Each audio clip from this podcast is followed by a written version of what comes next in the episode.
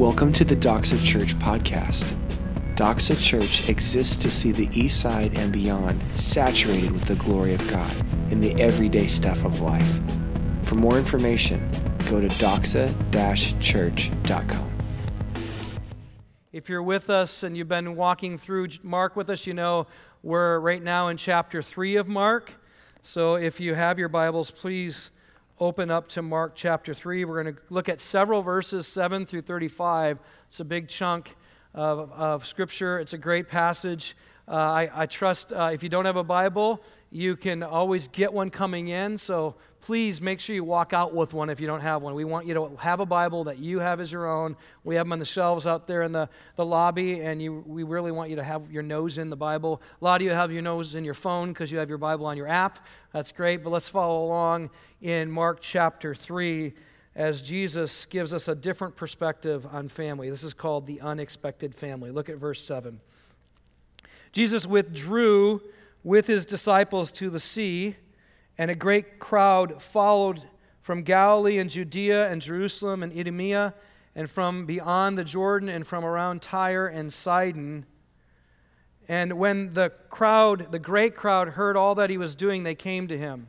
This is the first time that Mark uses the adjective great in front of crowd. Up until now, he's just called them the crowds. There's actually three groups of people you're going to continue to see throughout the book of Mark. There's the crowds, or we could call them the fans. And as many of you know, fans are fickle. We'll get to that in a bit. There's also foes, those who stand in the way of Jesus or try to put claim on Jesus, try to put their agenda on Jesus, or don't like it when Jesus gets in the way of their agenda. And then there's the followers or the family of Jesus. And this crowd is called great now by Mark because it seems that Mark is wanting us to see that there's a shift that took place. The crowd was primarily from the region that they were in, Samaria in particular, and now it's drawing from many, many regions, the north, the south, the east, and the west. And these regions don't represent just Jewish people. Now the Gentiles are being attracted to Jesus. So he calls it great crowd, and it seems as though Mark is wanting the reader, the hearer, to think of Isaiah's prophecy in Isaiah 49, spoken many, many years before Jesus ever showed up on the scene, as Isaiah in chapter 49 is referring to and helping people come to expect what the servant of the Lord will be like, what the Messiah will be like, of which we now know it's Jesus. And so he says this in verse 6 of Isaiah 49, "It is too light a thing that you should be my servant to raise up the tribes of Jacob and to bring back the preserved of Israel." We're going to come back to that. It's important. He's saying the servant of the Lord is going to raise up tribes of Jacob and bring back, as it were, the remnant of Israel. "I will make you as a light for the nations," meaning the people of God will not only exist for them and knowing God themselves, but also through them the nations will come to know God, and that my salvation may reach to the end of the earth. Isaiah is referencing this day when God, in a sense, will redeem his people. He'll raise up the tribes of Judah to do what they were meant to do. And if many of you know the history of Israel, God started with Abram. He called him Abraham, gave him a new name because he was going to be the father of many nations. He and Sarah were given, by a miraculous conception, a baby by the name of Isaac was born. So we know Israel would say, we believe in the God of Abraham, the God of Isaac, and then Isaac had Jacob, the God of Jacob. And Jacob, as you might remember, had 12 sons who became the tribes of Israel. Jacob's name was changed to Israel. The tribes were what made up this people, these 12 tribes. And so the prophet here is saying there's going to be a day when those 12 tribes will be raised up again, and through them they will be God's remnant people on the earth, through whom all the nations eventually will hear the good news about God's redemption of humanity. And so this is about to happen. This passage here, Mark is saying, references that narrative, the fulfillment of that prophecy. So keep reading verse 9. "And he told his disciples to have a boat ready for him because of the crowd, lest they crush him, for he had healed many, so that all who had diseases pressed around him to touch him." Remember, we talked about the crowds are not a good thing in Jesus' experience. They are continually making it harder and harder for him to do what he's supposed to do. And here now they're getting so many and so close that it's even leading to them crushing Jesus. There's a crushing pressure on Jesus. If you have this vision of a pastoral setting of Jesus teaching people and they're all just gently sitting around him and going, bring it on, we love what you're having to say, that's not it. Think more of a Justin Bieber being attacked by the paparazzi, you know, or if you're older, the Beatles, just to kind of connect to your generation. But he's trying to get, I mean, this is horrible. Like they're crushing him. And this is a bit of a foreshadowing of what's about to happen in the future, because Jesus is going to be crushed for our iniquities, that the crowd is going to cry out, crucify him, and when Jesus dies on the cross, our sin is put on him, and through his death for our sins, we receive the forgiveness of sins. In exchange for our sin, we get Jesus' righteousness. So this is Mark's way of foreshadowing the crowds pressing in, crushing him to be healed, and there's going to be a day when the crowd is going to press in and crush him to be crucified so that we can be healed from our sin. And that's a bit of a foreshadowing that's going on. And then whenever the unclean spirit saw him, like we've been seeing throughout the entire narrative, verse 11, they fell down before him and cried out, you are the Son of God. The only ones who keep acknowledging who Jesus really is are the demons. They know exactly who he is, and they know that they have to submit to him, so they fall down before him, and he strictly orders them not to make him known. Now, if you're wondering why he tells them to be quiet, you have to listen to last week's message as we talk through that. But what Mark wants us to understand is that the heat is getting hotter. The crowd is getting bigger. The pressure is really strong. And it's going to get closer and closer to the day when Jesus is going to be arrested and killed. And what we see are these groups of people, the fans, the foes, and the family, having a different place in that narrative in terms of their role. The fans, like I said, are fickle. And they really just want to be with Jesus because of what they can get from Jesus. They don't really care about Jesus because they're willing to crush him in order to get what they want from him. And as we know, fans are fickle, so they're going to go from going to him for healing to going to put him on the cross, crucify him, they all cry out at the end. And what Mark wants us to understand is that the crowds are part of this narrative of Jesus' crucifixion, and he wants really in some ways for us to ask the question as we're reading the text, are we still only a fan? Are we really simply after Jesus for what Jesus can do for us, what he can give us? Now, by the way, I love the fact that Jesus died for my sins. I love the fact that I get grace from God because of Jesus. I love the fact that I no longer have guilt and shame and a need to perform to be made right with God because Jesus takes away my shame. He atoned for my guilt, and he performed perfectly on my behalf. I love that, and I want that. But I want you to know that the more that I get to know what God has done for me in Jesus, the more I want not just what he does for me, but I want Jesus. I want Jesus. Some of you guys are fickle fans, right? You were cheered for the Seahawks the last 2 years, right? Fickle fans. And then, of course, when Russell threw the touchdown in the Super Bowl last year, you hated him, right? And fans turned to foes real quickly. I was a fickle fan for our orange and blue team last week, just so you know, because it's the only day I cheered for the Broncos so that they would beat the Panthers. I was a fickle fan, but next year I will be a foe of the Broncos, right? Okay? Because I only wanted what they could give me on one day, and that is to see Cam go down. So all you Panthers in the room, I'm sorry, but I was happy last week. But I will not be their fan after that. And I want to ask you, is that how Jesus is to you? Are you just cheering him on when he makes your life great? Are you for him when he's about your agenda? Are you saying, Jesus, I love you as long as you do what I want? What are you? Are you a fan? Or are you a foe? Don't you dare get in my way. I've got a plan, and you better not mess it up. Or are you family? And in this text, we're going to see that the family of God is with Jesus. They're present with him, and he's with them. They're for Jesus, not against him. They're for him. They love Jesus. They love Jesus' agenda. They love Jesus' claim on their life. They're all about Jesus. And they're obedient to Jesus. They're with Jesus, for Jesus, and obedient to Jesus. Let's look at the first part here. Called by Jesus to be with him. Mark chapter 3, verse 13 says this, he went up on the mountain and called to him those whom he had desired, and they came to him. And he appointed 12, whom he also named apostles so that they might be with him, and he might send them out to preach and have authority to cast out demons. Now, this is a reenactment of Mount Sinai. If you remember, God calls Moses up the mountain when the people of Israel had been rescued from slavery, brought through on dry ground through the Red Sea, and God said, I want to give you the commandments I have for you to live in light of the way I've asked you to. And at Mount Sinai, he constitutes the people of Israel as his people on the earth for his purposes. Listen to Exodus chapter 19, because Mark in some ways wants us to come back to this moment as we're listening to Jesus going up on a mountain right now.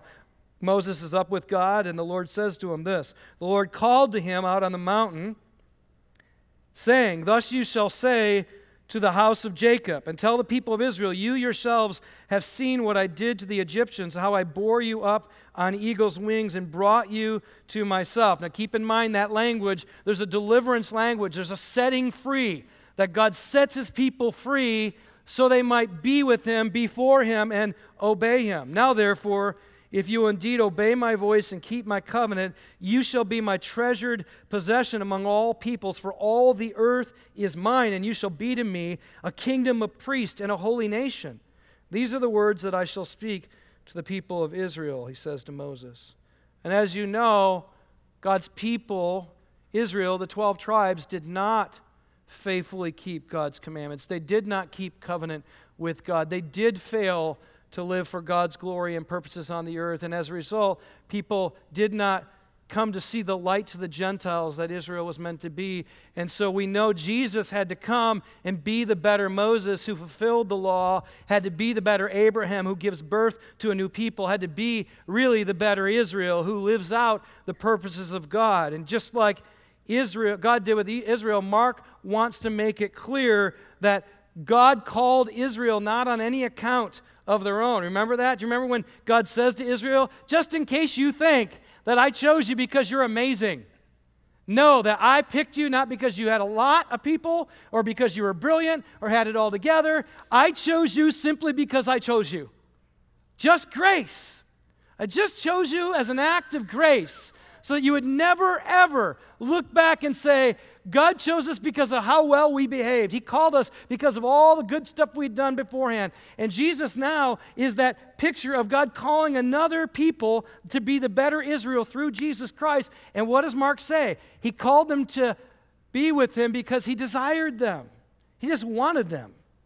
Now, when you look at the 12 apostles, which we'll read their names in a bit, but I don't have time to unpack every one of their stories, you realize that's true. These are a group of men, and the disciples as a whole, men and women, are a messy people.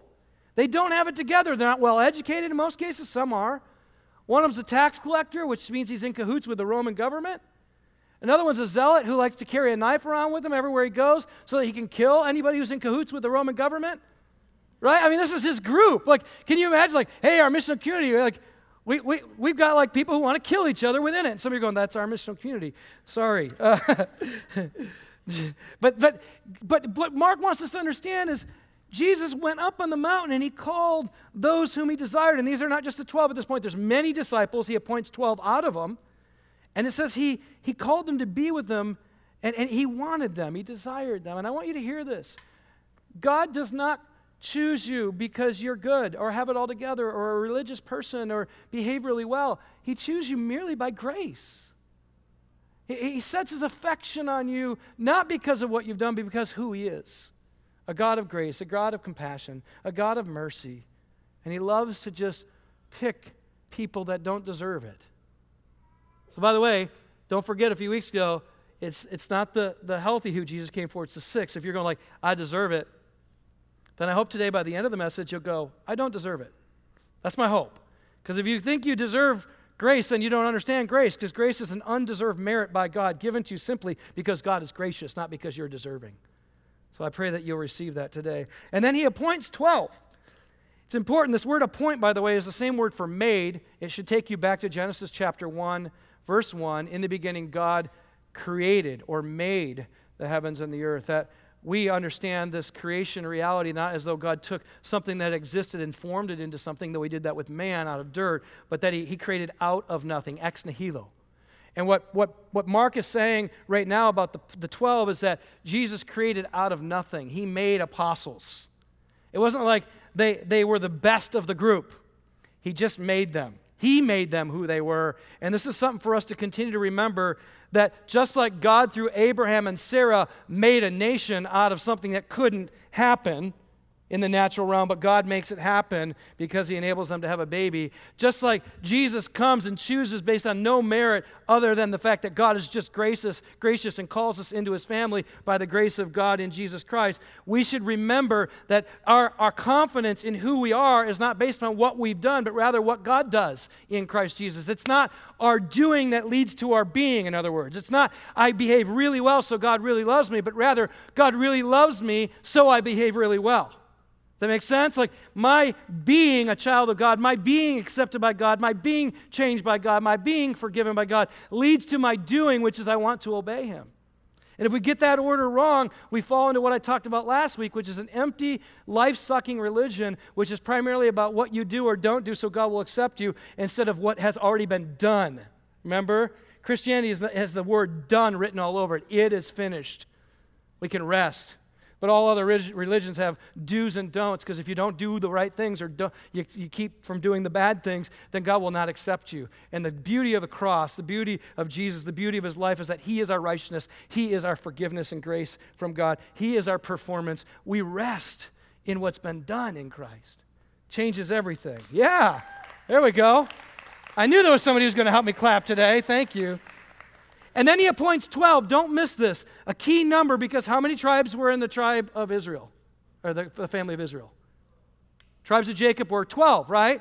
So what is going on is Jesus is establishing a new family. And somebody's going like, wait a minute, you're telling me he abandoned Israel? No. Jesus is the true and better Israel, born in the line, the tribe of Judah. He has ties all the way back to David in terms of his lineage. So he's born into that reality, and God said he would bring through the seed of Abraham, which is Jesus, the good news that would change the world. So it's not as though God abandoned his plan. It's that he had all along intended that the plan would lead to Jesus, because everybody else would fail, but only Jesus would live a life perfectly submitted to God in absolutely every way, so much so that when Jesus comes out of the water of baptism, the Father says, "This is my beloved Son with whom I'm well pleased." And the beauty of the gospel, yes, is that you and I get that spoken over us in Christ. That we get this is my beloved son, this is my beloved daughter, when our lives are hidden by faith in Christ Jesus. That's such an incredible thing. It's the beginning of this new people that came through the Jews out to the Gentiles, and that's us. And those 12 that he appointed was a beginning, again, of the redemption of all nations back to Jesus Christ. And don't miss it. Not only is he appointing them, and he's appointing 12, but it says he appointed them so they might be with him. Please know that being a part of the family of God more than anything else is being with God, being present with God, God present with you. Paul to the church in Rome, which is the same group of people that this is written to. He says in chapter 8, you have the Spirit of God if you're children of God, and by his Spirit you can cry out, Abba, Father.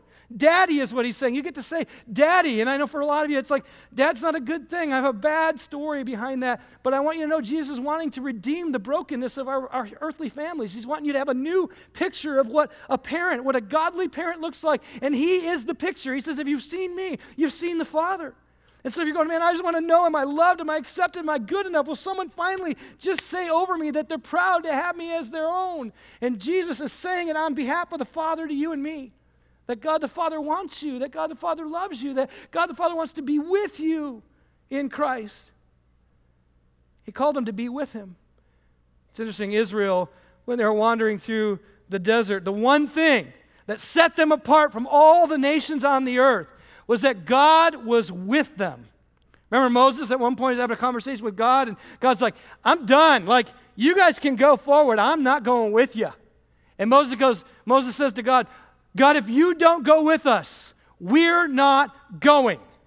Because what else will distinguish us from all the rest of the people on the earth other than your presence with us? Please, brothers and sisters who know the good news of Jesus, please understand what distinguishes us from everyone else in the world is not how well we perform or what laws or guidelines we follow. It's that God is with us, that His Spirit is in us, that when Jesus died on the cross for our sins to forgive us of our sins, He did it to make us a holy temple, a dwelling place that is not tainted by our rebellion and sin, but rather made holy so God can come dwell in us by His Spirit. And when Jesus calls His disciples to be with Him, the apostles to be appointed to be with Him, what He's saying is, I want you to be a picture with me. I am God in your midst. I want you to show the world what God's intent is for all of us, and that is that God would be with His people. See, please don't miss this. The point of Jesus dying on the cross is not just that you might be forgiven so you can go to heaven when you die, but so that God might come dwell in you right now and be with you right now. And I'm telling you, when He's with you, He changes you.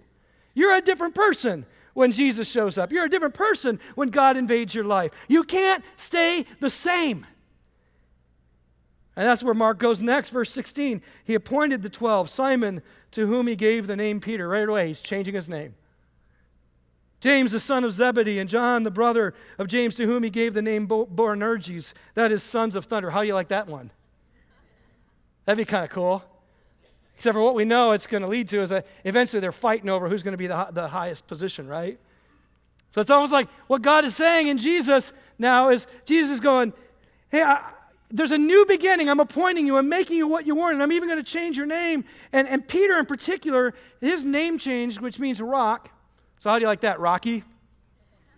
Kind of like that one. Cephas means stone, just so you know. It's previous name, now he's rock. He went from stone to rock. Not bad.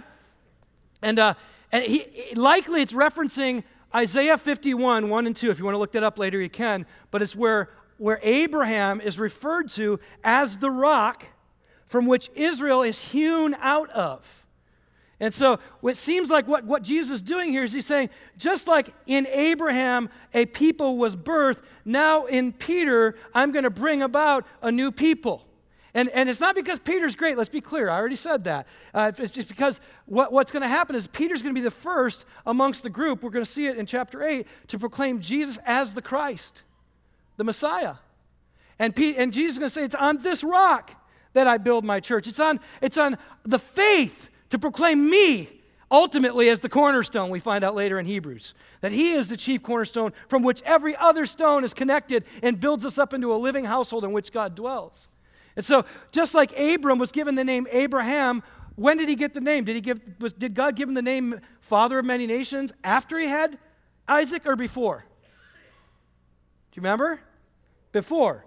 That's because God speaks into existence something that will be. Something that is and will do.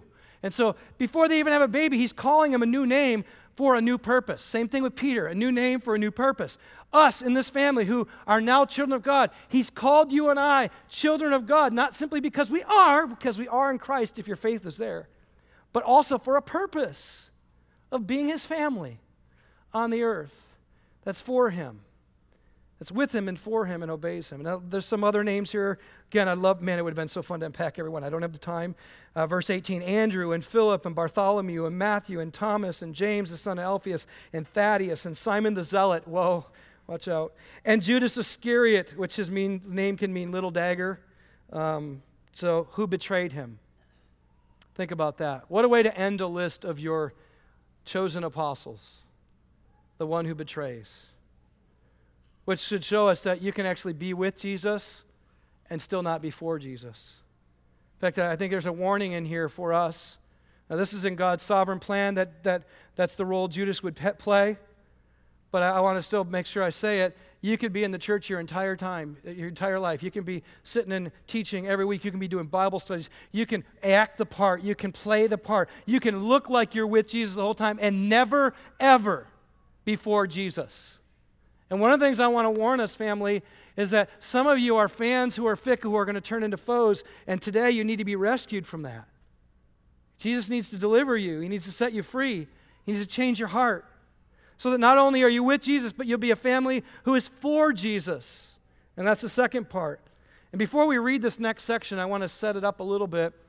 Mark is going to use a technique called sandwiching. It's a literary technique where you take one story and you sandwich that one story with another story. Okay, so you really have two stories, but they're put together intentionally with the outside parts of the sandwich helping you understand the inside, and the inside parts helping you understand the outside. And so they're very interconnected here. That's one of the reasons why I'm teaching this whole section together, because I really believe you have to see the whole thing together. And in this particular sandwich technique that Mark is using, the outer parts of the sandwich are Jesus with the crowd and a house and his family.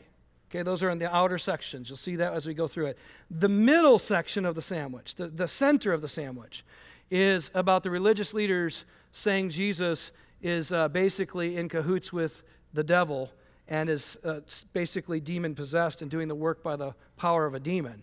Okay, and what you see Mark is going to do is he's going to help us understand as Jesus is basically saying, no, I'm not bound. I'm the one who came to bind the strong man. And he's going to give us this picture of Jesus coming to bind the strong man so that the family and the crowd, some of them will get set free from the demonic oppression or the evil that they're caught in, so they can also be free to be Jesus' family. The flip side of it is true.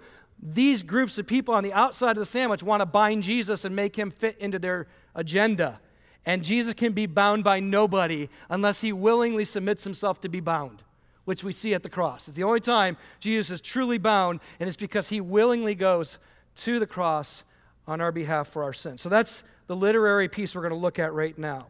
Now, what's important is that Mark is going to help us understand just because someone is blood, just because someone is in the lineage, just because someone is related, doesn't necessarily mean they're family. Okay? Let's go there. Verse 20. Then he went home. This is the first part of the outside of the sandwich. Then he went home, and the crowd gathered him so that they could not even eat. Look at the crowds making it even harder and harder for him. And when his family heard it, they went out to seize him. That's the word for bind him. They tried to control him, for they were saying, he's out of his mind. By the way, in this particular day and age, if you were to claim someone as crazy or going berserk, oftentimes they assume what you were saying is you're demon-possessed. So those were often very connected in that particular day and age. And his family is thinking he's going crazy, and it even appears like they probably are a little embarrassed by him. Like, he might be hurting the family name. Now, let me ask you, have you guys ever been surprised at Jesus' plan for your life? You ever gone like, this is not the plan. I was supposed to get a ring on this weekend. Some did. Some didn't. This is not the plan. My family was supposed to turn out better than this. This is not the plan. Work was not supposed to lay me off. This was not the plan. Whatever it was, Jesus, I'm following you. I thought I was with you. I thought you were for me. I don't like your plan. Anybody there? If we're honest? Has he ever done differently than you expected? Have you ever been embarrassed by being connected to Jesus? Honestly. Have you ever felt like he's getting in the way of your agenda? Like, you're kind of crowding out me. The reason why I ask those questions is because I don't want us to be too tough on his family. We can so easily be like them. And I think part of what Mark wants to reveal is we're not all that different. We need to be rescued. We need to be set free. We need to be changed as well. And then verse 22, he goes on to the middle of the sandwich. The scribes who came down from Jerusalem, by the way, that's quite a ways now, coming all the way from Jerusalem to Capernaum, so they're traveling quite a distance. Obviously, the seriousness of trying to shut down Jesus is getting really, really extreme. And they say he's possessed by Beelzebub, and by the prince of demons he cast out the demons.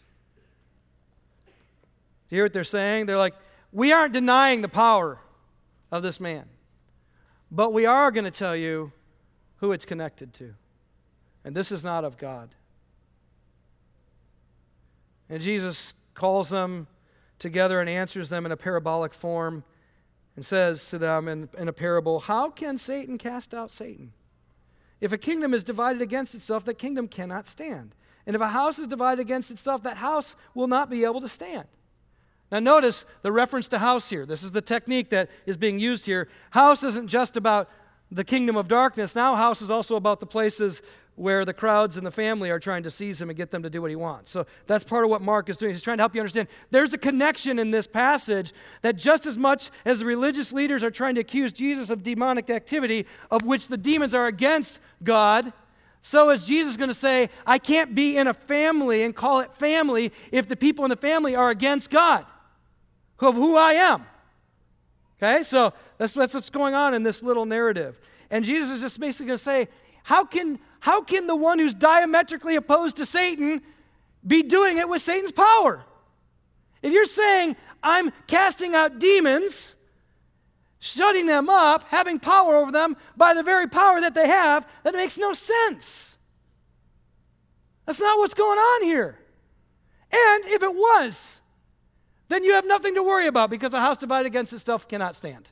It's going to fall apart. But that's not what's going on. He goes on to explain what is going on. And I want to pause before I move forward because I want to make sure it's clear. If you are with Jesus, then you are for Jesus. And if you say you're with Jesus, but you're not for Jesus, then you're not really with Jesus. If you're not for his agenda, if you're not for his purposes, if you're not willing to say it's all about you, Jesus, at the end of the day, then you really don't get him yet. And maybe you need to be set free from the evil one as well, from his deception, from his power, from the controlling nature of the slavery of sin that you may be under. In verse 27, he goes on to say, no one can enter a strong man's house and plunder his goods unless he first binds the strong man. Then indeed he may plunder his house. Just to be clear, the plundering that Jesus is referring to here is the setting free the captives.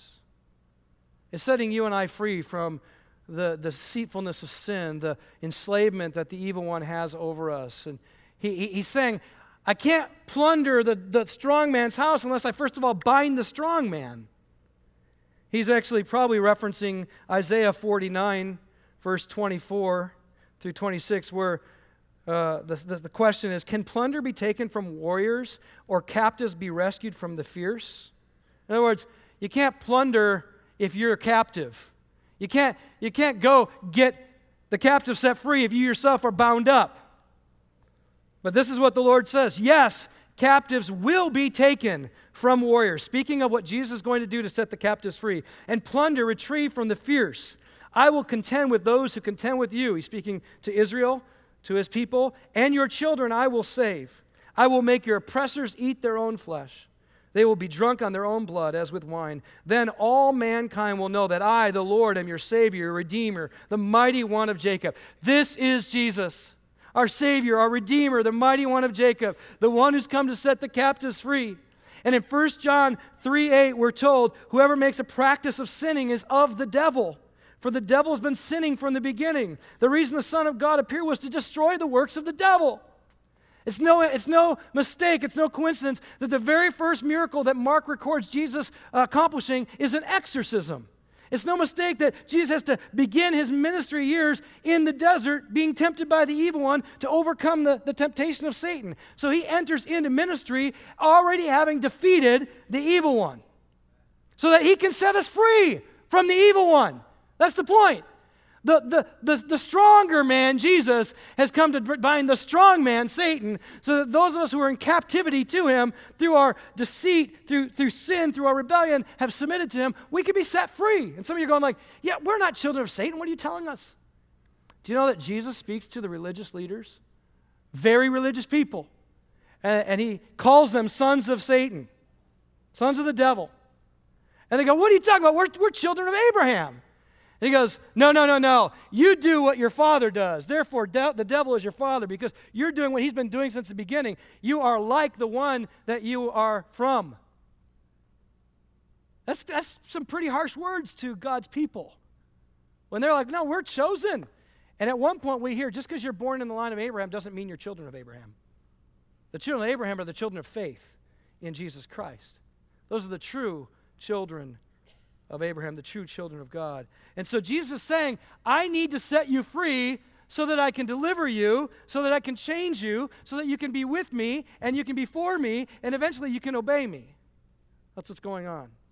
So verse 28, he keeps going. Truly, I say to you, speaking to the religious leaders at this point. Now, by the way, a religious leader, when they're about to say something that had pretty significant oomph to it, would say something like, "Thus saith the Lord." Jesus doesn't say that because he is the Lord. He doesn't have to say it. In fact, when he says truly, the word is amen. We say amen all the time, right? Some of you didn't know when I'm preaching and you go amen, you're going, that's true. Or let it be so, or I agree. So we could use a few more amens around here. There we go. But he's saying, truly I say to you. In other words, I am truth, and what I say is truth, and you better take it like the word of God. That's what he's saying. Now, in the midst of a group of fans who are fickle and foes who are trying to claim on Jesus what they want and even turn against him and falsely accuse him of being demonically oppressed or possessed, what does he say? Truly, I say to you, all sins will be forgiven, the children of man, and whatever blasphemies they utter. Pause there. Jesus doesn't start with condemnation. He starts with grace. I want you to hear this. So many of us, the first thing we think that's going to come out of God's mouth is a word of condemnation. And yet God is gracious with you and compassionate with you and slow to anger and abounding in love. And the words that come out of his mouth is, "Come to me, all who are weary and heavy laden, I will give you rest. I came not for the righteous, but for the sick." I mean, the words he speaks to you are grace-filled words. It's God's kindness that leads us to repentance, not his condemnation. It's not shaming and guilting that gets you to repent. It's God's kindness that leads you to the one who can change you so you can repent. That's what he's doing here. He's saying, I first of all, forgiveness to speak over even you, the religious leaders. Pretty crazy. So he starts with good news. However, he does have a but in here. But whoever blasphemes against the Holy Spirit never, it's important, never has forgiveness, but is guilty of an eternal sin. For they are saying he has an unclean spirit. Now, some of you are going, okay, I've heard this talked about before, this like unforgivable sin, this eternal sin. I thought he said he could forgive all the sins, even whatever blasphemies they utter. Well, what is this? What's he talking about here?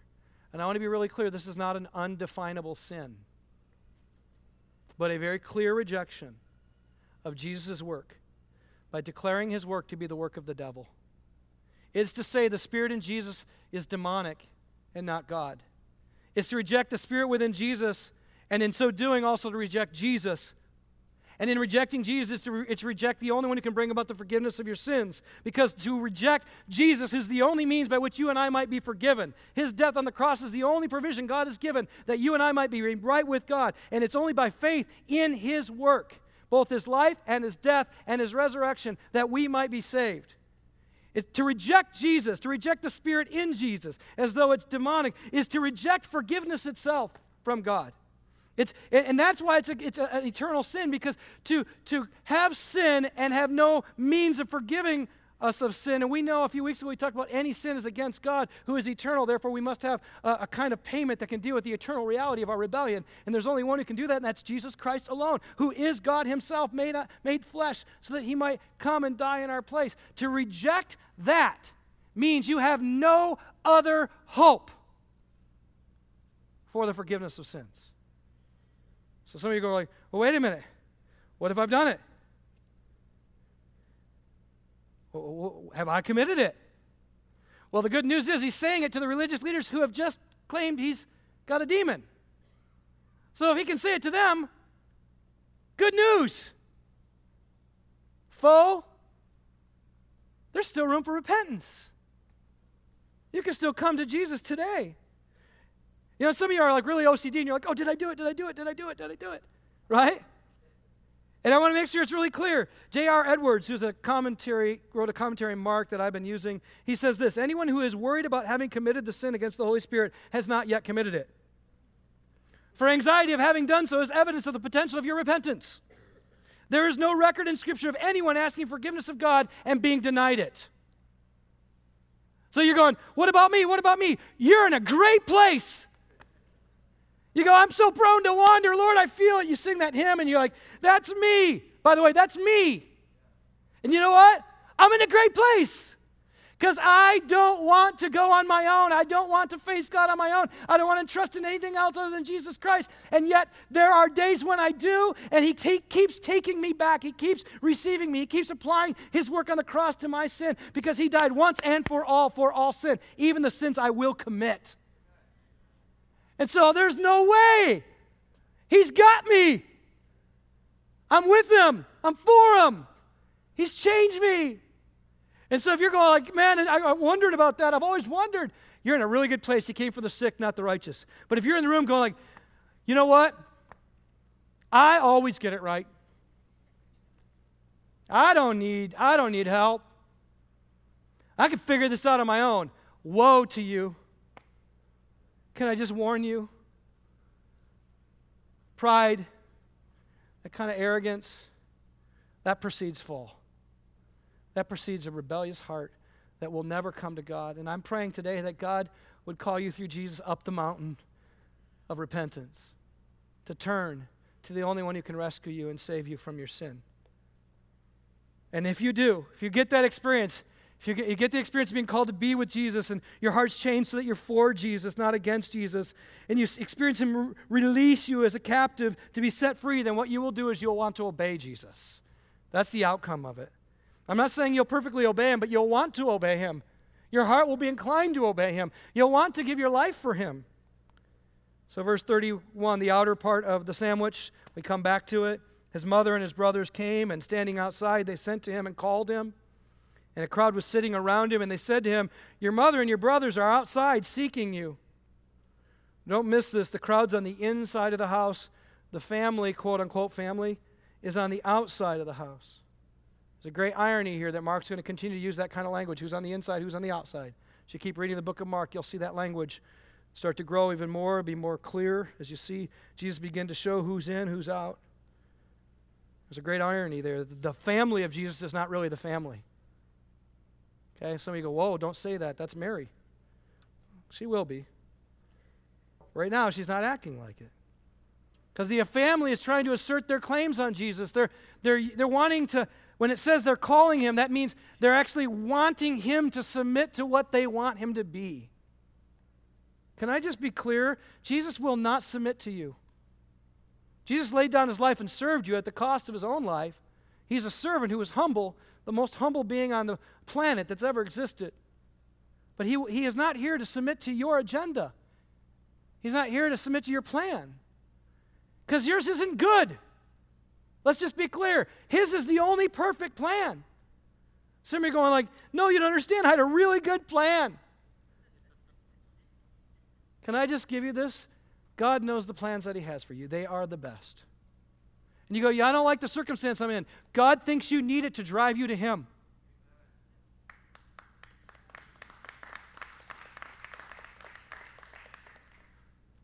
And so here's the question I want to ask, because Mark wants us to see that there's a group of people standing outside trying to put claim on Jesus, and there's another group of people that are seated at the feet of Jesus,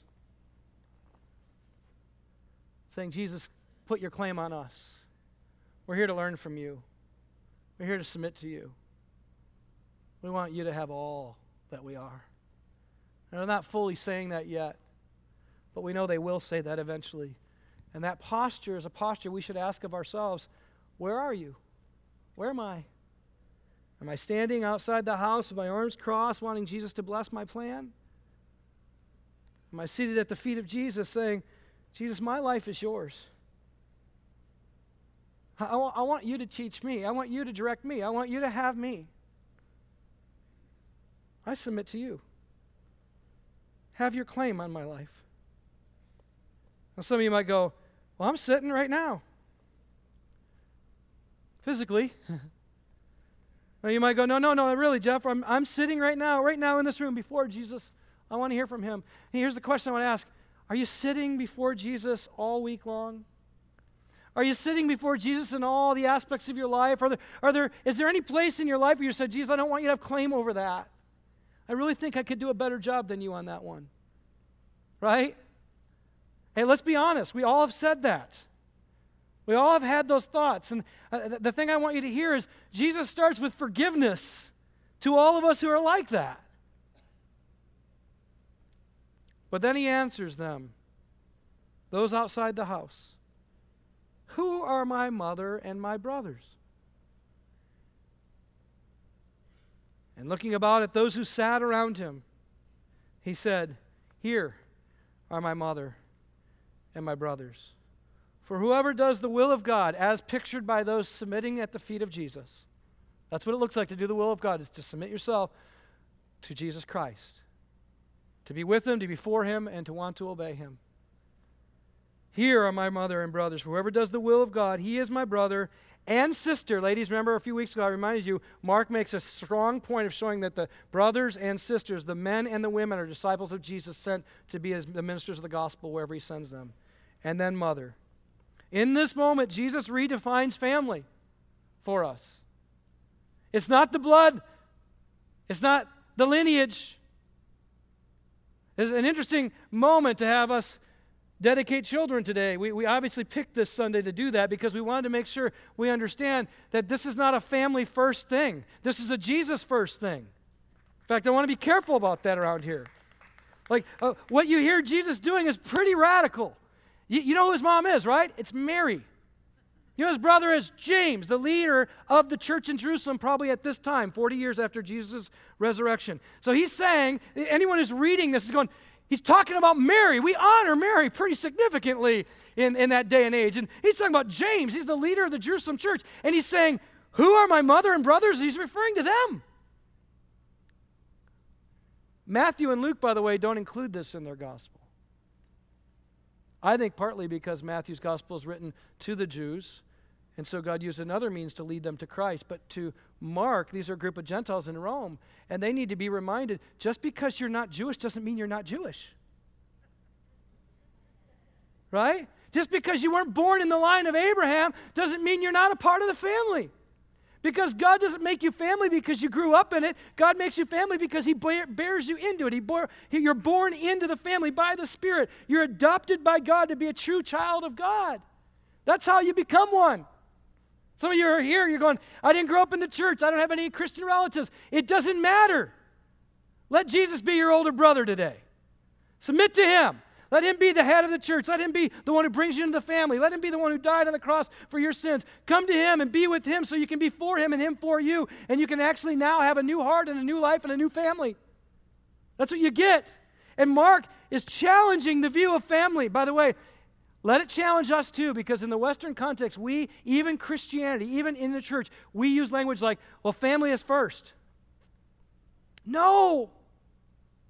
Jesus is first. God is first. The moment you try to make your family first will be the day you expect them to be God for you. And I'm telling you, parents, you will put a weight of God on the shoulders of your children to perform and behave well so you can feel justified in the way that you raise them, so you can feel accepted by God because you did such a good job. And I'm telling you, it will either crush them or damn you. I hope that you're okay with me saying that language, okay? It will not set you free. It won't.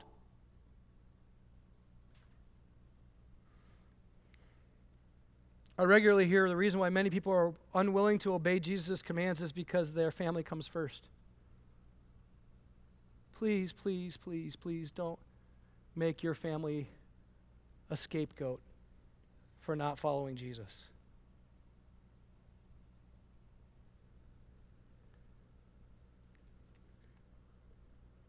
Jesus actually says later on in chapter 10, 29, truly, truly, I say to you, there is no one who has left house or brothers or sisters or mother or father or children or lands for my sake or for the gospel who will not receive 100-fold now in this time, houses and brothers and sisters and mothers and children and lands with persecutions and in the age to come eternal life.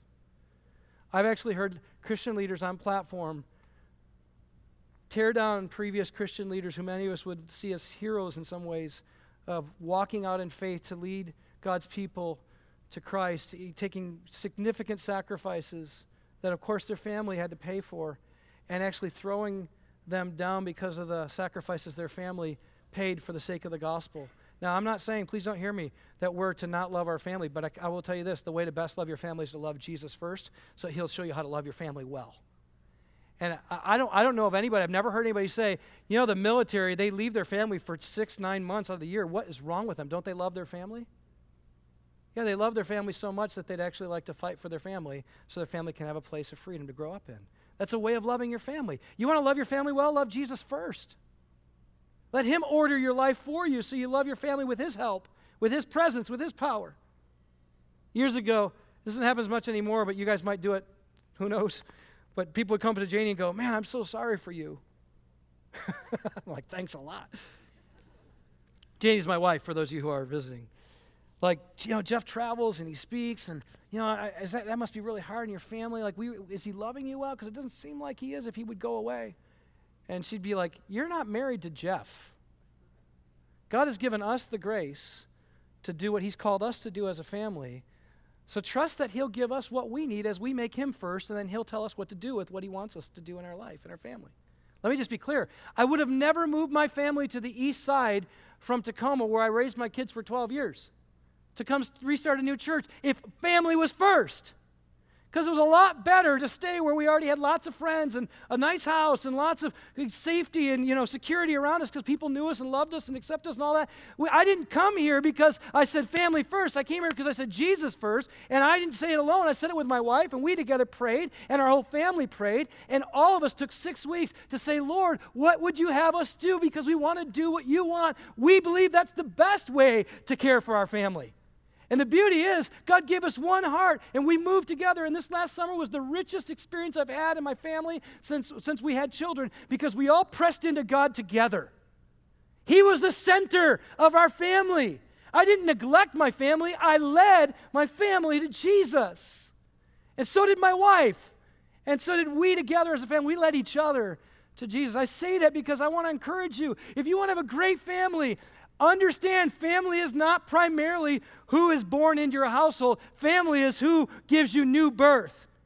Blood, in this sense, is the way you define family, but it's not the blood that's here. It's the blood that was shed on the cross for our sins to make us God's dearly loved children. And when I live for the one who died for me, not only am I with him and for him, but I want to obey him more than anything else. And when I do, he will continue to lead and guide and fill us with everything we need to live a life of abundance. That's what he wants for us, family. Don't, please, please, please, don't exchange your family for Jesus. Lead your family to Jesus by making him the first family that you serve. Where are you at? Fan? Cheering him on when it goes well? Rejecting him when it doesn't? Foe? Don't you dare mess with my plans, Jesus. Or family. I'm with them. I'm for them. I want to obey them. Jesus, have your claim on my life. Have your claim on my family. Have your claim on my future. Whether I have a spouse or not, have your claim on me. Whether it turns out the way I hope, have your claim on me. You purchased me with your own blood out of slavery to Satan, sin, and death, so that I might be set free, forgiven, loved, part of the forever family of God. Help me to live out the identity that I have in you as a child of God.